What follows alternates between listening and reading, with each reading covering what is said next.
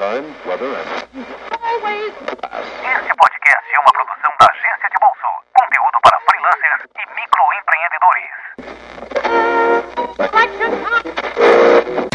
Alguns minutos Muito conteúdo. no ar. Trend Drops.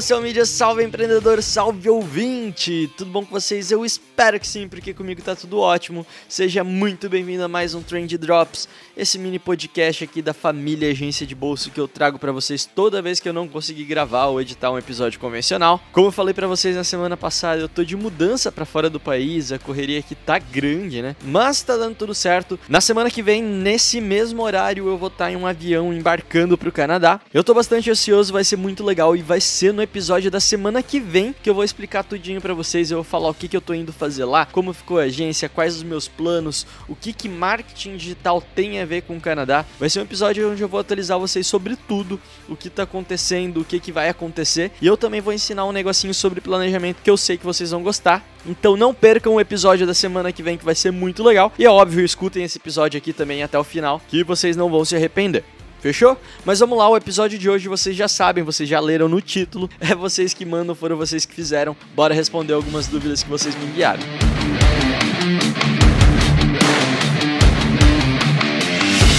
Então vamos lá. Hoje eu tô sozinho pra responder as dúvidas de vocês, eu não consegui chamar a Manu aqui pra me acompanhar, mas vai ser legal, gente, eu juro. Vamos começar com a dúvida do Danilo, que mandou uma mensagem pra gente lá no Instagram. E o Danilo falou o seguinte: Pessoal, eu tô procurando empregos em agências, mas tá osso. O que os donos de agências estão procurando em um profissional? Então, Danilo, cara, a gente fez um episódio, o episódio 16 da segunda temporada, onde eu falei um pouquinho sobre as duas qualidades que eu acho que seriam as qualidades do profissional de marketing do futuro. Cara, dá uma escutada naquele episódio, eu acho que vale bastante a pena, assim, tá, tá um episódio bem completo. Mas eu vou te dar uma resumida aqui, cara.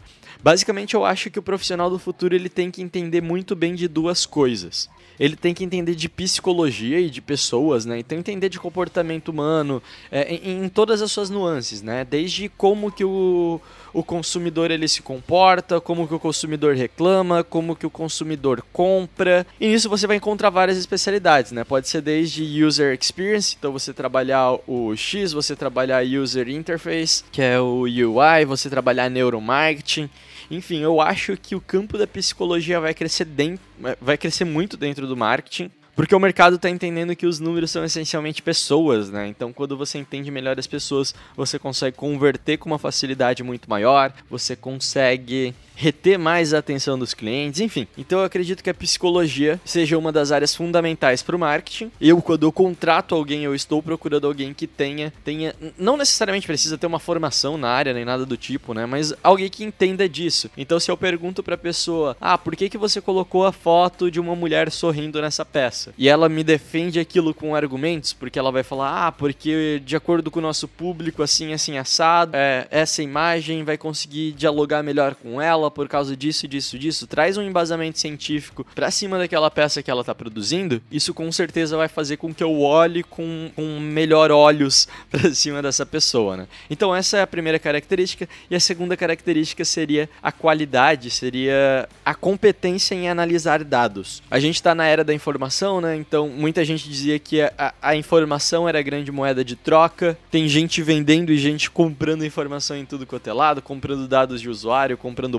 bases, comprando informações para tomada de decisão. Só que acontece que muito pou, muitas poucas pessoas ainda sabem como tratar esses dados, o que acaba gerando aí um gap dentro desse mercado, né? Então, Danilo, se a psicologia se entender de seres humanos não for bem a tua área, cara, vai para a área dos números, vai para a área de análise de dados, treina como é que você pode trabalhar dentro de um Power BI. O Power BI é uma ferramenta da Microsoft para fazer análise de dados. O Google tem ferramentas parecidas também. O importante é você conseguir entender, conseguir interpretar e conseguir sugerir ações baseadas nas informações que você capta. Né? Você fazer correlações, informações, você analisar sempre de maneira embasada as informações que você tem, que hoje não são poucas, né? E, e você saber filtrar isso também, né? Você vai ver muita informação que é completamente relevante para o teu negócio. Então é importante saber filtrar tudo isso, trazer isso para o campo de fatos e dados e daí sim tomar decisões com base nisso, né? O, o importante então é entender de seres humanos e traduzir isso em números. Então as duas áreas que eu acho que tendem a crescer muito dentro do mercado de publicidade são as áreas de psicologia e as áreas de análise de dados. Confere lá o episódio 16 da segunda temporada. Se chama, se eu não me engano, O Profissional do Futuro, o nome desse episódio, que lá eu falei um pouquinho mais sobre isso. Fechou, Danilo? Espero que eu tenha te ajudado.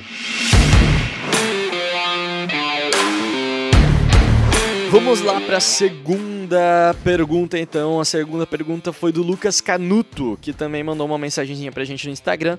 O Lucas falou: Toda conclusão com base em artigo pode ter um resultado diferente na prática? Vamos lá. Eu acho que o Lucas estava falando sobre os artigos científicos que a gente costuma publicar lá no perfil da agência de bolso. Então, como eu já falei algumas vezes para vocês, eu gosto muito de ler vários artigos acadêmicos e tal, justamente para tentar trazer esse embasamento para vocês, justamente para tentar atrelar ciência e publicidade, que eu acho uma prática muito legal. Eu gosto muito de divulgação científica e sempre que possível eu tô trazendo algum estudo, tô trazendo algum experimento, tô trazendo alguma coisa dessa área para dentro do marketing. E aí a pergunta que o Lucas fez é um pouco pertinente porque ele perguntou: toda conclusão com base em artigo pode ter um resultado diferente na prática? Então, Lucas, na verdade pode sim. Em geral, quando a gente está falando de um artigo científico, né, todo experimento ele deve ser replicável e falseável. Então o que, que isso quer dizer? Então, pegar por exemplo o efeito halo. O efeito halo é aquele que diz que quando a gente avalia alguma característica de alguma coisa, invariavelmente isso interfere no nosso julgamento sobre as outras características, né? Então, por exemplo, uma pessoa bonita tem mais dificuldade de ser condenada porque a gente atribui que se ela tem uma característica boa, as outras características devem ser boas também. Então vai lá, tem alguns estudos sobre isso, né? O primeiro estudo é de 1920. Quando você tem um artigo científico, esse artigo científico é publicado numa revista científica científica e ele tem que detalhar o passo a passo de como o experimento foi realizado, né? Então, quantas pessoas foram utilizadas, qual era o perfil dessas pessoas, como que o experimento foi feito, enfim, todas as informações para que ele possa ser replicável. E depois que é publicado na revista científica, cientistas do mundo inteiro podem pegar e tentar replicar esse experimento. Caso os cientistas repliquem os experimentos com as mesmas variáveis e não consigam o mesmo resultado, esse artigo acaba caindo. Né? Então a gente diz que ele foi refutado. Só que é muito importante você tentar isso, porque para um artigo ser refutado, ele precisa ser replicado com as mesmas variáveis. Então quando eu falo que, sei lá, o efeito halo ele funciona assim, assim, assado, e o meu experimento e o experimento que eu fiz foi feito com homens brancos héteros de 18 a 24 anos, quer dizer que o efeito halo ele vai ter o mesmo efeito em crianças, quer dizer que o efeito halo vai ter o mesmo efeito em mulheres, quer dizer que o efeito halo ele vai ter o mesmo efeito em homossexuais? Não dá para afirmar. A gente só consegue afirmar dentro de um experimento aquilo que foi feito com as mesmas variáveis. Então, quando você me perguntou, Lucas, se uma conclusão com base em artigo ela pode ter um resultado diferente na prática, ela pode sim, porque as suas variáveis podem ser diferentes. A replicação de um experimento só é 100% válido se as variáveis forem 100% iguais. Mas isso não quer dizer que você não possa utilizar é, qualquer estudo publicado no mundo para fazer os seus próprios testes para ver se aquilo dali faz sentido para ti, né? E outra coisa muito importante também é se atentar que além do público é, é muito importante você ver se aquilo dali faz sentido pro teu negócio, faz sentido para a comunicação da tua marca, né? Mas é importante você ter em mente que sempre que eu tô falando sobre algum artigo acadêmico, sempre que eu tô falando sobre alguma pesquisa, algum experimento, ele pode sim ter um resultado diferente na prática quando você for testar, porque a gente está falando de pessoas diferentes, a gente está falando de negócios diferentes, e aí não existe receitinha de bolo. Fechou? Acho que tá respondido, Lucas.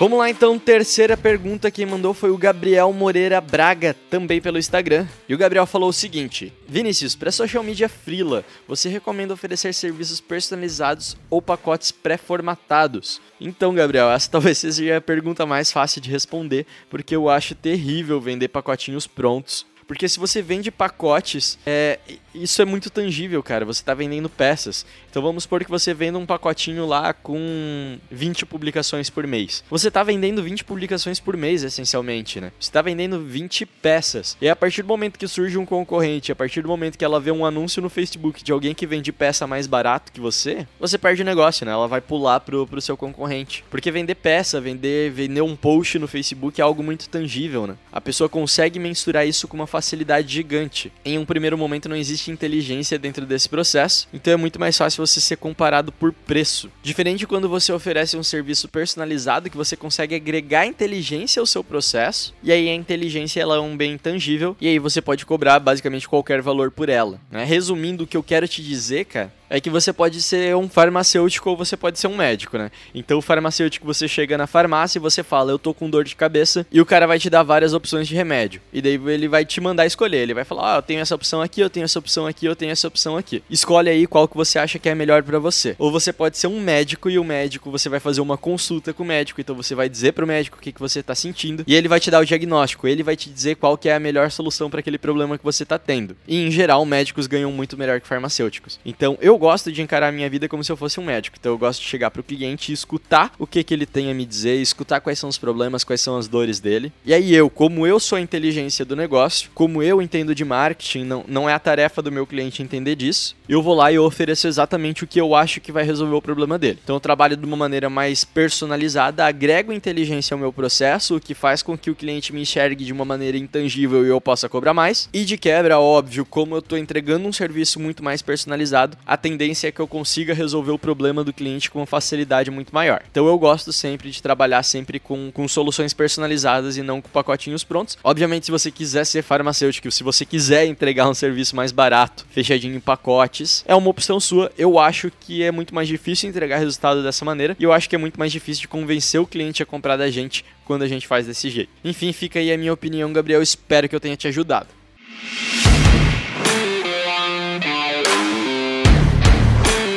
Vamos agora para nossa quarta dúvida. Eu acho que é a quarta, talvez eu já tenha me perdido aqui no meio, mas foi a pergunta do Giovanni Nobili, Nobile. Desculpa se eu pronunciei errado seu nome, Giovanni. Inclusive, cara, eu sei que eu tô te devendo uma resposta lá do nosso podcast. Eu tô sem tempo porque eu preciso dar uma estudada no teu tema antes, beleza? É, mas eu não esqueci, logo a gente grava. Mas enfim, vamos lá. O Giovanni ele perguntou: qual é a melhor estratégia de crescimento? Conteúdo proprietário posts patrocinados ou ações promocionais. Então, Giovanni, cara, eu acho que a melhor estratégia seria você fazer de tudo, né?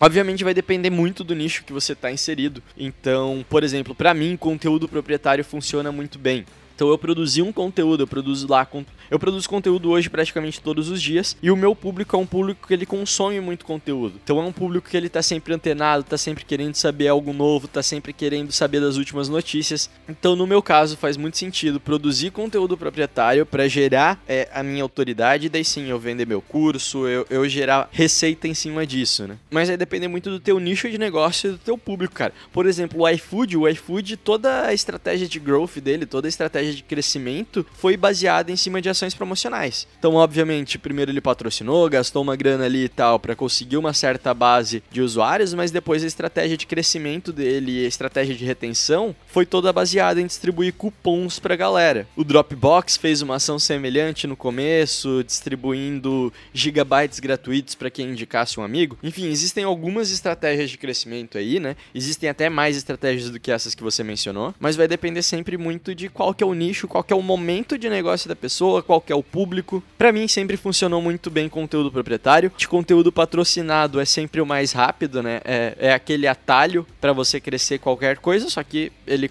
custa uma grana, né? Custa mais dinheiro. Ação promocional é legal depois que você já consegue se comunicar com uma base bacana, mas dá uma pesquisada em estratégias de growth hacking, cara, que tem alguns experimentos, tem, tem algumas estratégias aí que você pode adotar, você pode trabalhar muito bem o pós-venda, você pode dar uma modificada no seu funil de venda. Quando a gente fala de estratégia de crescimento, dá para ampliar bastante o nosso leque aí. Existem algumas formas diferentes de, de crescer um negócio. E é importante que você não fique limitado a uma só, né? Testa várias, vê qual que funciona melhor contigo, mas continue utilizando as outras. Não dá para colocar todos os ovos numa cesta só. Fechou?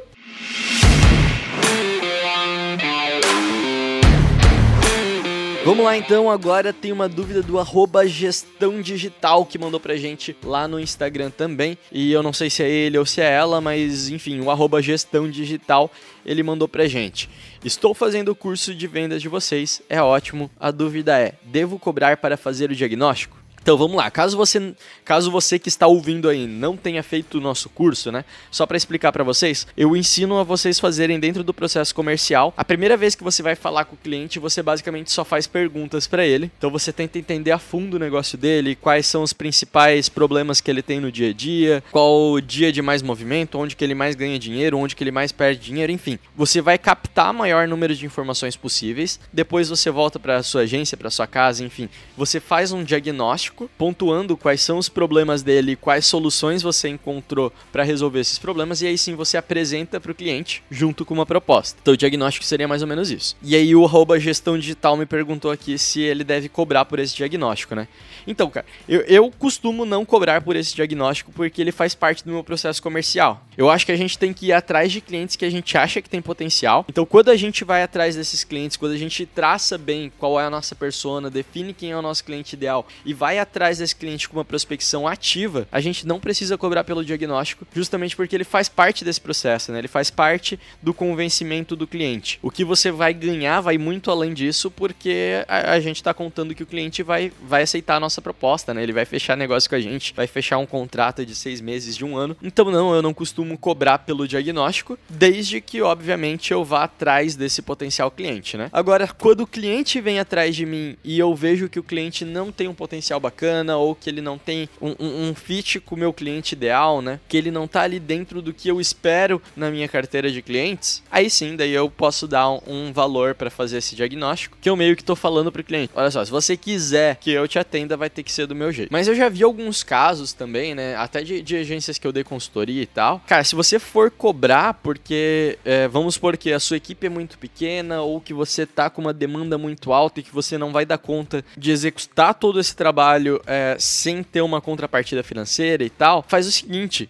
diz para o cliente que você vai cobrar o, o, diagnóstico só caso ele não feche com você. Então, caso ele feche com você, você abate esse valor do diagnóstico, né? Você não cobra esse valor do diagnóstico dele. Aí eu acho que faz sentido, mas em geral, dentro do cenário ideal, eu recomendo que você não cobre o diagnóstico, utilize isso como um argumento de venda. Obviamente, isso encarece o teu CAC, né? Faz com que o teu custo de aquisição de cliente fique maior. Contudo, no entanto, todavia, você vai conseguir converter os clientes com uma facilidade muito grande. Então, então a tua conversão ela vai aumentar também. Então eu acho que isso daí acaba balanceando e vale bastante a pena se dedicar um pouquinho dentro desse processo comercial para ter uma aceitação maior. Fechou?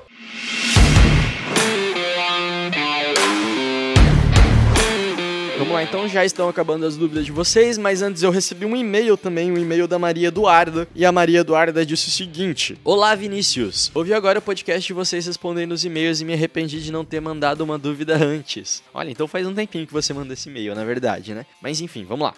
Queria saber como criar uma persona para mercados de ticket médio, bares, restaurantes, mercados, enfim. Parabéns pelo trabalho irado da agência de bolso. Então, Duda, qual que é o negócio aqui?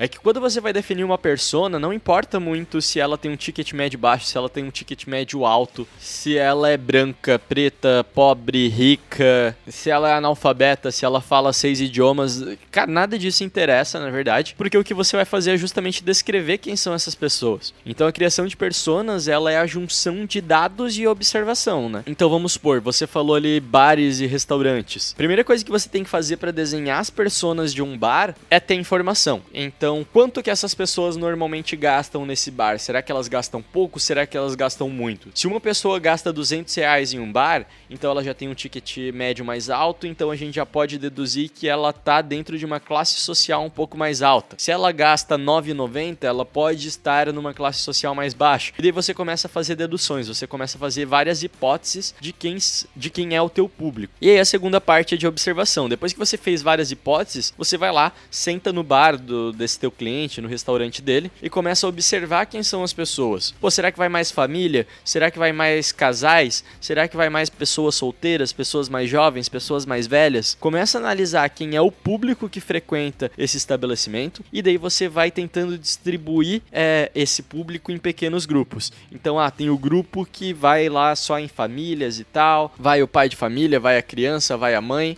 vai os irmãos, e tem aquele grupo que vai o grupo de amigos, um grupo mais jovem, etc, etc, etc. E assim você vai colocando em vários grupos e depois você cria uma persona diferente para cada um desses grupos. Então o processo para você criar uma persona para mercados de ticket médio mais baixo é o mesmo processo que você vai fazer para criar uma persona de um, de um ticket médio alto. Né? O processo é o mesmo, você tem que basear em dados, você tem que basear em observação. E é muito normal, é, principalmente das primeiras vezes que você vai desenhar uma persona, você acabar desenhando a persona muito em achismo. E aí, com o tempo, conforme você vai executando as campanhas, conforme você vai testando esse público e recebendo feedback, conhecendo melhor quem são os seus clientes, que você vai conseguindo funilar isso daí. Então, as personas elas não devem ser de maneira alguma um negócio fixo, né? Você tem que ir mudando as suas personas e modificando elas conforme você vai entendendo melhor o teu público. Então, eu acho que é isso. Acho que eu devo ter te ajudado. Você pode criar personas para qualquer segmento, para qualquer ticket, para qualquer coisa, na verdade. E a criação das personas sempre vai se basear em juntar dados e observar comportamentos. Fechou, Duda? Obrigado por ter mandado a pergunta.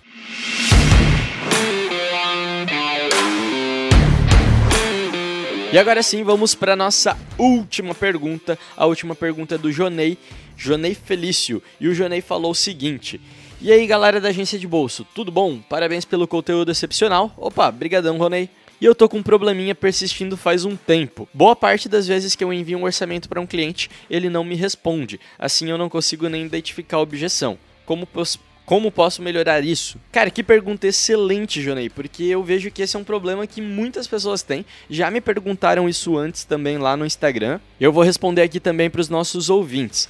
Cara, a melhor maneira de você se livrar disso é você fazendo a apresentação da proposta sempre pessoalmente. Então o que eu costumo falar pro pessoal e é o que eu explico lá no curso também, o meu processo comercial ele sempre envolve duas reuniões. Então na primeira reunião eu vou captar o maior número de informações do cliente possível. Então como eu já falei antes, né, eu, eu vou realmente tentar entender o negócio dele, entender as dores desse cliente. Depois eu volto para a agência e faço um diagnóstico e aí eu marco uma segunda reunião com o cliente que é quando eu vou apresentar a proposta. E eu sempre apresento essa proposta pessoalmente, porque se eu apresentar pessoalmente não tem como o cara me ignorar. E aí em geral eu tento já fechar fechar negócio nessa segunda reunião. Caso eu não consiga fechar negócio nessa segunda reunião, eu sempre pergunto pro cliente, né? Tipo, cara, então, o que que falta pra gente fechar aqui? O que que você acha que ficou faltando na minha proposta pra gente sair com o negócio fechado? Ou por que que você acha que você não consegue me responder agora? Ou o que que eu preciso fazer para que você aceite essa minha proposta? Então dá para você fazer várias perguntas dessas que vão te dar dicas de qual é a objeção do cliente. E aí, como você tá falando com ele pessoalmente, não tem como ele te ignorar, né? Então eu sempre apresento apresento a proposta pessoalmente. Se o cliente falar, ah, não, mas me envia por e-mail, não sei o que, eu falo, cara, eu prefiro apresentar pessoalmente. Tem uma, tem uma horinha essa semana, na semana que vem, no mês que vem, não importa. Mas eu sempre gosto de apresentar a proposta pessoalmente para o cliente. As chances do cliente aceitar a sua proposta quando você está conversando com ele pessoalmente aumentam. Então eu já reparei muito isso, que a minha conversão aumenta bastante quando eu apresento uma proposta pessoalmente. E eu consigo identificar as objeções do cliente com uma facilidade muito maior, que pelo que você falou aqui na sua pergunta, é essa é a tua maior dor, né? Não conseguir identificar a objeção do cliente. Então faz isso, apresenta tua proposta pessoalmente e tenta fazer essas perguntinhas chaves para identificar a objeção. Fechou, Janei?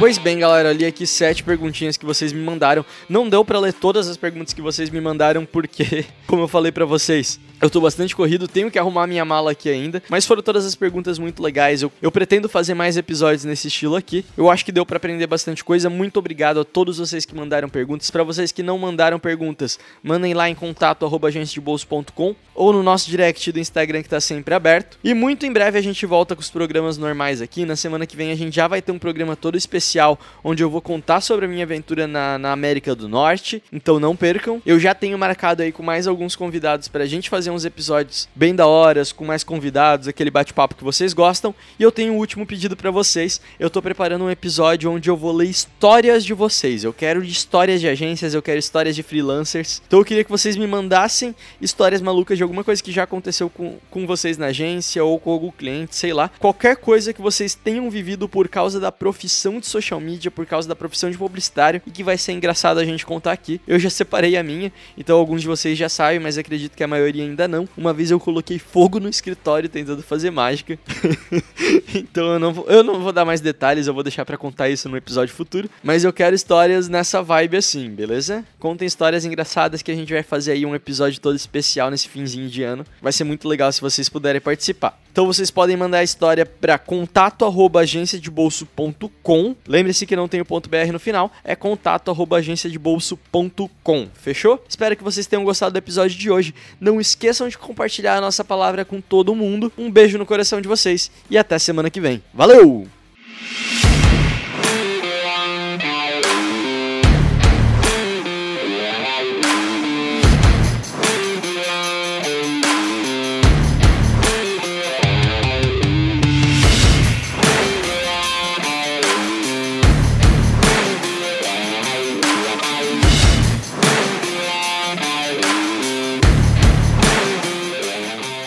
Este programa foi uma produção da Two Trend, publicidade de trás para frente.